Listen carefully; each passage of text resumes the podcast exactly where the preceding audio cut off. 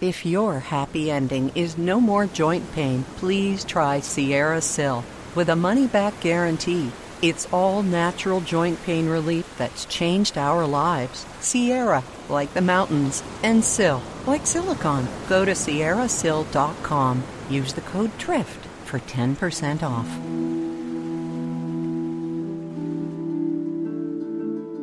Hello, I'm Erin, and welcome to Drift. Now, with some 100 episodes for you to hear, from familiar favorites like Snow White and Beauty and the Beast, to other lesser known tales, such as the one from Wizard of Oz author L. Frank Baum, that I share with you here tonight. The Glass Dog is a whimsical tale of wizards and wonder, and I hope you'll enjoy it, at least until you fall asleep. Before we get to the story, I want to thank Kathy and Kim, the two RNs who are their own success story heroes of Envy Pillow. You know, when you spend good money for a mattress and $15 for a pillow, you end up with you got it. A $15 night's sleep. Choose the pillow you can take with you anywhere and that is made of sustainable, quality ingredients like no other. But you're sleepy. Learn more in the morning at envypillow.com. And remember, use the code word DRIFT for 10% off any of their wonderful products. And sleep with the best. Let's begin here, as we like to do, with a few moments of relaxation. Wherever you are, whether in bed or a chair, perhaps you're traveling and just need that little nudge to take your mind off of everything. Thank you for being here. We'll start out with a deep breath in and out. Great. Now, as we do it this time, feel the breath entering your lungs through your nostrils or your mouth. Feel that life giving air as you breathe in and now breathe out. I'm going to ask you to let your body feel heavy wherever you are. Lower your shoulders. Let your head feel heavy on your pillow or headrest. And now that your shoulders are doing a bit less of the heavy lifting.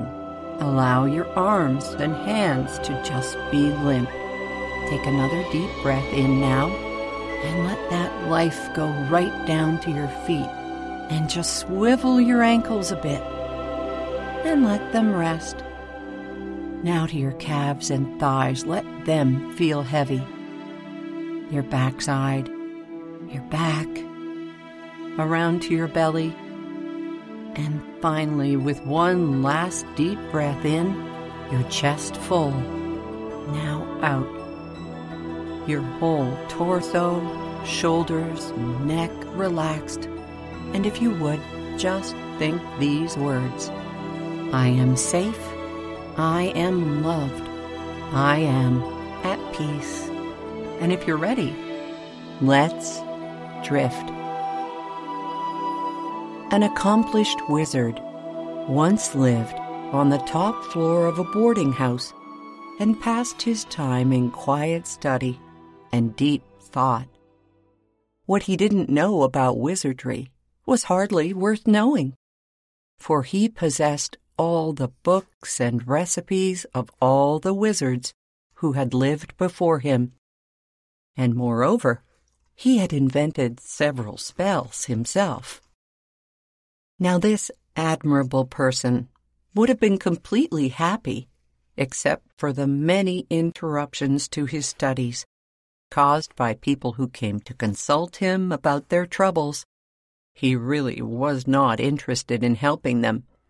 But then there were also the loud knocks of the milkman, the baker's delivery boy, the laundryman, and, well, you get the picture.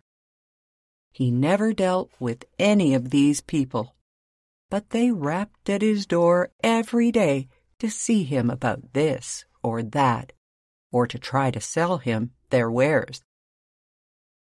just when he had his nose buried deepest in his books, or was engaged in watching the bubbling of a cauldron, there would come a knock at his door. Ugh.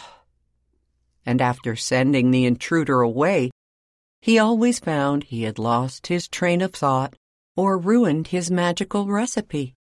Wouldn't you know it? Eventually, these interruptions aroused anger, and he pondered, then pondered some more. Finally, he came up with just the remedy. He needed a dog to keep people away from his door, but he didn't know where to find a dog. Although, in the next room, lived a poor glass blower with whom he had a bit of an acquaintance. So he went into the man's apartment and asked, Where can I find a dog? What sort of dog? inquired the glass blower. A good dog, one that will bark at people and drive them away. One that will be no trouble to keep and won't expect to be fed. One that has no fleas and is neat in his habits. One that will obey me when I speak to him. In short, a good dog, said the wizard. Hmm, that's a tall order. Such a dog is hard to find, returned the glass blower, who was busy making a blue glass flower pot with a pink glass rose bush in it, having green glass leaves and yellow glass roses. The wizard watched him thoughtfully. Why can't you blow me a dog out of glass? he asked. I can, declared the glass blower, but it would not bark at people, you know. Oh, I'll fix that easily enough, replied the other. If I could not make a glass dog bark, I would be a mighty poor wizard. Very well. If you can use a glass dog, I'll be pleased to blow one for you, only you must pay me for my work. Certainly, agreed the wizard, but I have none of that horrid stuff you call money. You must take some of my wares in exchange. The glass blower considered the matter.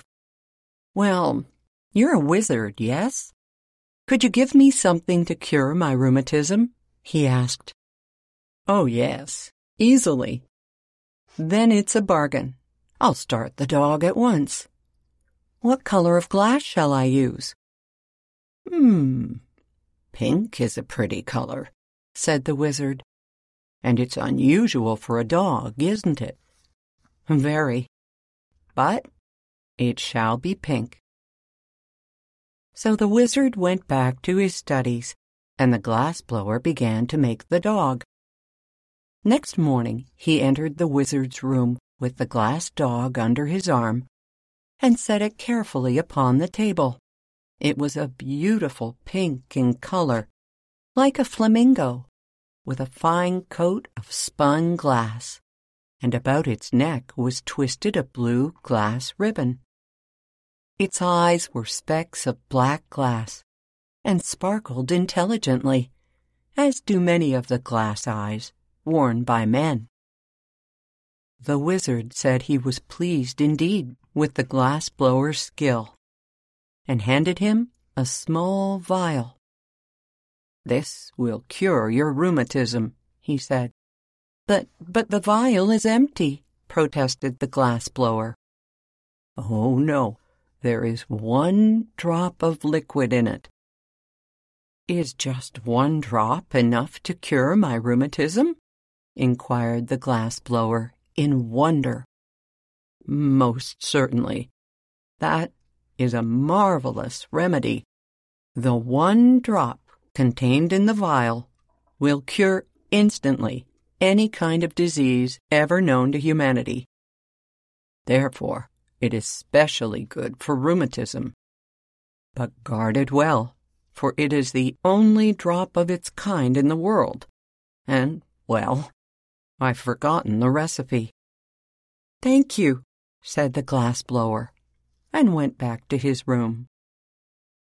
Then the wizard cast a wizzy spell and mumbled several very learned words in the wizardese language over the glass dog. And imagine this. The little animal first wagged its tail from side to side, then winked his left eye knowingly, and at last began barking in a most frightful manner. That is, when you stop to consider the noise came from a pink glass dog. There is something almost astonishing in the magic arts of wizards. Unless, of course, you know how to do the things yourself, and then you are not expected to be surprised at them. The wizard was as delighted as could be at the success of his spell, although he was not astonished. Immediately he placed the dog outside his door where it would bark at anyone who dared knock and so disturb the studies of its master. The glassblower, on returning to his room, decided not to use the one drop of wizard cure-all just then. Hmm, my rheumatism is better today, he reflected, and I will be wise to save the medicine for a time when I am very ill when it will be of more service to me. So he placed the vial in his cupboard and went to work blowing more roses out of glass. But as he toiled, it occurred to him that the medicine might not keep. So he got up to go next door and ask the wizard about it. But when he reached the door, the glass dog barked so fiercely that he dared not knock, and hurried back to his own room. Indeed, the poor man was quite upset at so unfriendly a reception from the dog that he himself had so carefully and skilfully made. The next morning, as he read his newspaper, he noticed an article stating that the beautiful Miss Midas, the richest young lady in town, was very ill, and the doctors had given up hope of her recovery. The glassblower, although miserably poor, hard-working, and, well, not very good-looking by his own admission, was a man of ideas. He suddenly remembered his precious medicine and decided to use it to better advantage than relieving his own ills. He dressed himself in his best clothes, brushed his hair and combed his whiskers, washed his hands and tied his necktie, blackened his shoes, wiped down his vest, and then put the vial of magic cure-all in his pocket. Next, he locked his door, went downstairs, and walked through the streets to the grand mansion where the wealthy Miss Midas resided. The butler opened the door and said, No soap, no jewelry, no vegetables, no hair oil, no books, no baking powder. My young lady is dying, and we need nothing. The glassblower was insulted at being taken for a peddler. My friend, he began proudly, but the butler interrupted him, saying, No tombstones either. There's a family graveyard, and the monument's built. But the graveyard won't be needed if you'll permit me to speak, said the glassblower. No doctors, sir. They've given up my young lady, and she's given up the doctors, continued the butler calmly. I'm not a doctor, returned the glassblower. Hm, nor are the others, huffed the butler. But what are you here for? I called to cure your young lady by means of a magical compound. Well, if that's the case, step in, please, and take a seat in the hall. I'll speak to the housekeeper, said the butler, more politely this time. So he spoke to the housekeeper, and the housekeeper mentioned the matter to the steward, and the steward consulted the chef, and the chef sent the lady's maid to see the stranger. Hmm, thus are the very wealthy bound by ceremony, even when dying. When the lady's maid heard from the glass blower that he had a medicine which would cure her mistress, she said, I'm glad you came. But, said he, if I restore your mistress to health, she must marry me. I'll make the proper inquiries and see if she's willing, answered the maid, and went at once to consult Miss Midas. The young patient did not hesitate for an instant. I'd marry any old thing rather than die, she cried. Bring him here at once. So the glass blower came, poured the magic drop into a little water, and gave it to the patient. And the next minute, Miss Midas was as well as she had ever been in her life. Dear me, she exclaimed. I've an engagement at the Fritters' reception tonight. Bring my pearl-colored silk, Marie, and I will start getting ready at once. Oh, and don't forget to cancel the order for the funeral flowers and your mourning attire. But, Miss Midas, protested the glass blower, who witnessed the patient's recovery and her subsequent making of plans. You promised to marry me if I cured you. I know, said the young lady, but we must have time to make proper announcement in the society papers and have the wedding cards engraved. Call tomorrow, and we'll talk it over. The glass blower had not made a good impression upon her as a husband, and she was glad to find an excuse for getting rid of him for the time being. And, well, she did not want to miss the Fritters' reception. The man went home filled with joy, for he figured his plan had succeeded, and he was about to marry a rich wife who would keep him in luxury forever afterward. The first thing he did on reaching his room was to smash his glass-blowing tools and throw them out the window. He then sat down to figure out ways of spending his wife's money.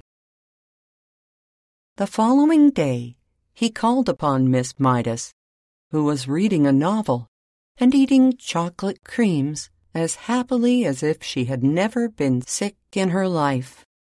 Wherever did you get the magic compound that cured me? she asked.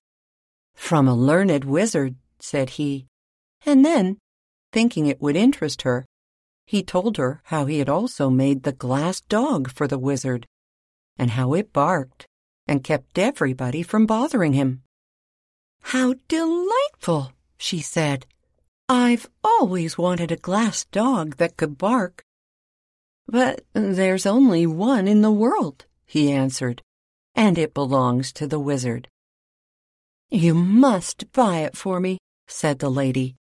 The wizard cares nothing for money, replied the glass blower. Then you must steal it for me, she retorted. I can never live happily another day unless I have a glass dog that can bark. Well, the glass blower was much distressed at this, but said he would see what he could do, for a man, he thought, should always try to please his wife, and Miss Midas had promised to marry him within a week. On his way home, he purchased a heavy sack, and when he passed the wizard's door, and the pink glass dog ran out to bark at him. He threw the sack over the dog, tied the opening with a piece of twine, and carried him away to his own room. The next day, he sent the sack by a messenger boy to Miss Midas with his compliments. And later in the afternoon, he called upon her in person, feeling quite sure he would be received with gratitude for stealing the dog she so greatly desired. But when he came to the door and the butler opened it, he was amazed to see the glass dog rush out and begin barking at him furiously. Call off your dog, he shouted in terror. I can't, sir, answered the butler. My young lady has ordered the glass dog to bark whenever you call here. You'd better look out, sir, he added, for if it bites you, you may have glassophobia. This so frightened the poor glass blower that he ran away. But he stopped at a drugstore and put his last dime into a payphone so he could talk to Miss Midas without being bitten by the dog. Hello, what is it? said a voice. I want to speak with Miss Midas, said the glass blower. And soon a sweet voice picked up and said, This is Miss Midas. What is it? Why have you treated me so cruelly and set the glass dog on me? asked the poor fellow. Well, to tell the truth, I don't like your looks. Your cheeks are pale and baggy. Your hair is coarse and long. Your eyes are small and red. Your hands are big and rough. And you're bow-legged. But, but, I can't help my looks, pleaded the glass blower. And you really promised to marry me. If you were better looking, I'd keep my promise. But under the circumstances, you're no match for me. And unless you keep away from my mansion, I shall set my glass dog on you. Then she hung up the phone and would have nothing more to say. The miserable glassblower went home with a heart bursting with disappointment and started thinking of ways to end his life. Then someone knocked at the door, and upon opening it, the glassblower saw the wizard. I've lost my dog. Someone has stolen him. That's too bad, declared the glassblower indifferently. Make me another, said the wizard. But I can't. I've thrown away my tools. Then what shall I do? I don't know, unless you offer a reward for the dog. But I have no money, said the wizard. Offer some of your potions, then, suggested the glass blower. The only thing I can spare, replied the wizard thoughtfully, is a beauty powder. What? cried the glass blower. Have you really such a thing? Yes, indeed. Whoever takes the powder will become the most beautiful person in the world. Well, if you'll offer that as a reward, said the glass blower eagerly, then I'll try to find the dog for you. For above everything else, I long to be beautiful. But I warn you, the beauty will only be skin deep said the wizard. That's all right, replied the happy glass blower. When I lose my skin, I don't care if I remain beautiful. Then tell me where to find my dog, and you shall have the powder, promised the wizard. So the glass blower went out and pretended to search. And eventually he returned and said, I've discovered the dog. You'll find him in the mansion of Miss Midas. The wizard went at once to see if this were true, and sure enough, the glass dog ran out and began barking at him. Then the wizard spread out his hands and chanted a magic spell, which put the dog into a deep sleep, and then he picked him up and carried him to his own room on the top floor of the boarding house. Afterward, he carried the beauty powder to the glass blower as a reward. And right away the fellow swallowed it and became in a poof the most beautiful and handsome man in the world. Well, the next time he called upon Miss Midas, there was no dog to bark at him. And when the young lady saw him, she fell in love with his beauty right away. Oh, if only you were a count or a prince, I would willingly marry you. But I am a prince, he answered. The Prince of Glasgow, glass blowers, glass blowers. Ah, she said, then if you are willing to accept an allowance of four dollars a week, I'll order the wedding cards engraved. The man hesitated, but when he considered his options, he consented to the terms. And so they were married. And this is where we should say, and lived happily ever after. But the bride was very jealous of her husband's beauty and treated him terribly like an unloved and unwanted dog. So what did he do? He managed to get into debt and made her miserable in return. Maybe they deserved each other. As for the glass dog, the wizard set him barking again by means of his wizardness and put him outside his door. I suppose he's still there, and am rather sorry. For wouldn't it be nice to consult the wizard to learn a moral to this story? And with that, a lesser known of L. Frank Baum's Wizard Tales, for we all know his story of Dorothy, the Tin Man, the Cowardly Lion, and the Scarecrow. A tale perhaps for another time. I will wish you a good night and sweet dreams.